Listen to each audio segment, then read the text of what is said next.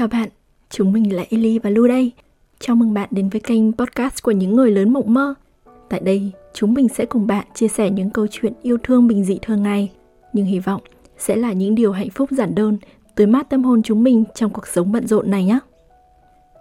Cuối tuần trước, mình đi shopping định mua một đôi xăng đan cho mùa hè vì mình cần một đôi dép mới cho bộ sưu tập mùa hè thu năm nay. Nhưng dạo quanh phố phường, dạo quanh thị trường 8864 vòng trung tâm thương mại cũng chẳng mua được.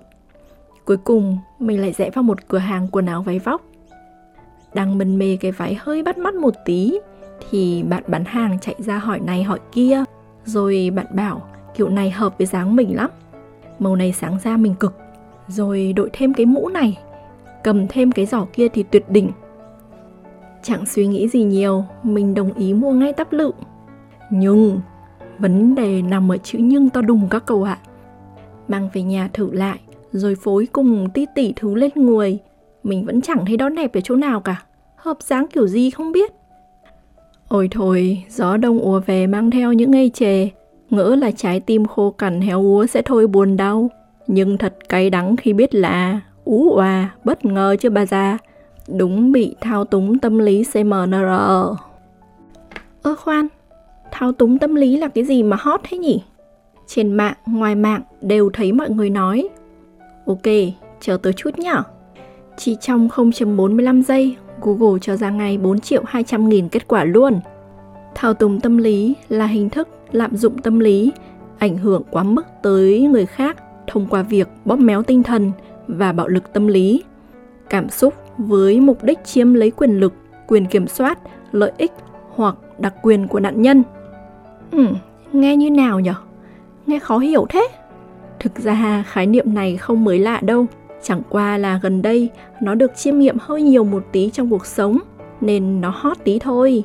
Gần đây nhất là lùm xùm phi vụ cô Anna Bắc Giang nọ lừa cả tỷ đồng nhờ ngón nghề thao túng tâm lý của cô ta.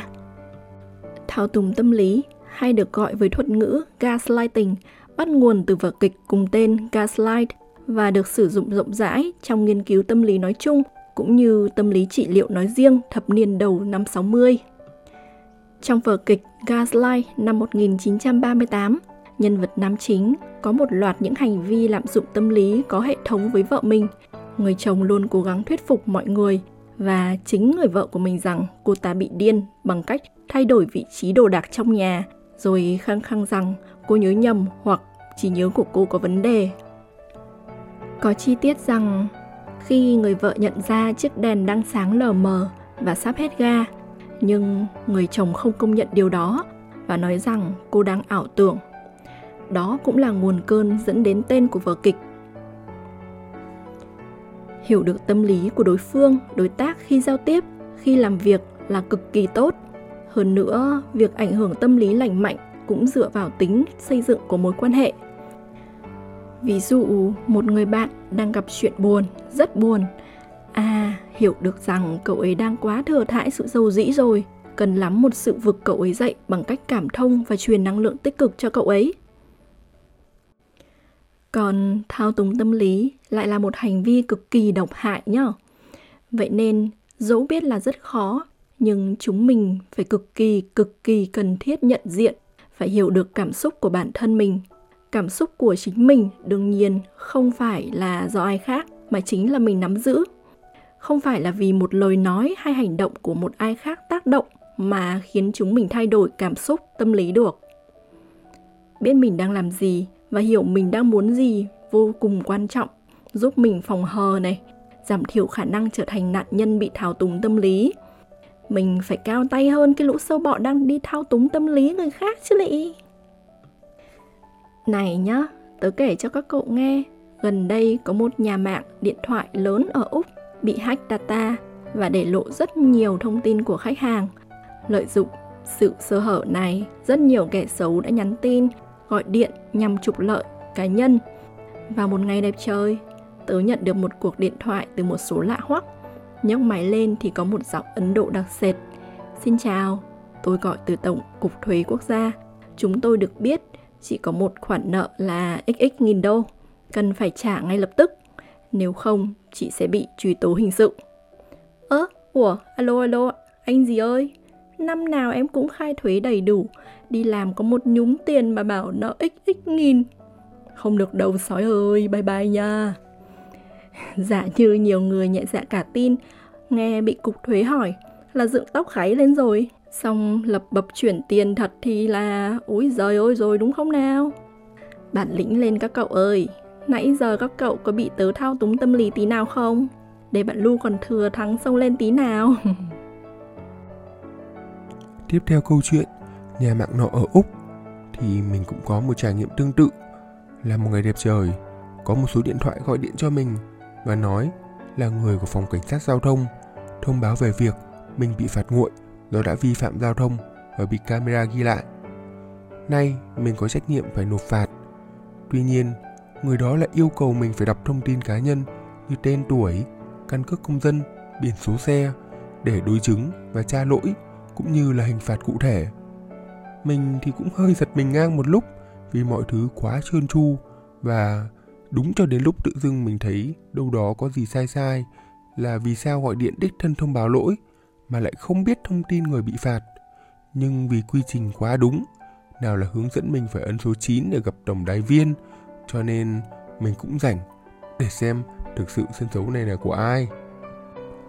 Rồi sau khi mình từ chối cung cấp thông tin cá nhân, vì đầu máy bên kia lên giọng kiểu nếu như mình cương quyết không hợp tác sẽ bị phạt nặng hơn và phải tự ra công an giao thông để trách và nộp phạt.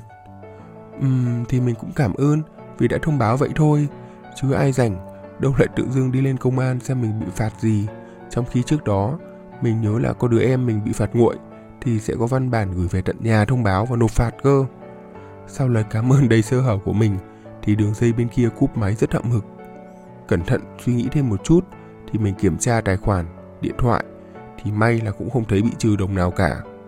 Chợt nghĩ, nếu như gặp phải ai nhẹ dạ cả tin, thì không biết sẽ còn bị lừa đến mức nào nữa sau đó mình có lên mạng tra thì ôi trời ơi, không chỉ là một mà rất nhiều người đã bị như vậy rồi. Thực ra thì mình cũng gặp vô vàn kiểu thao túng tâm lý qua điện thoại như vậy. Nếu không là trung tâm thể thao kích fit, dọa mình béo không đi tập, thì cũng là tư vấn tài chính, trao gửi cơ hội đầu tư ngàn vàng mà mình bỏ qua vì bảo là anh phá sản rồi, các em đừng gọi nữa.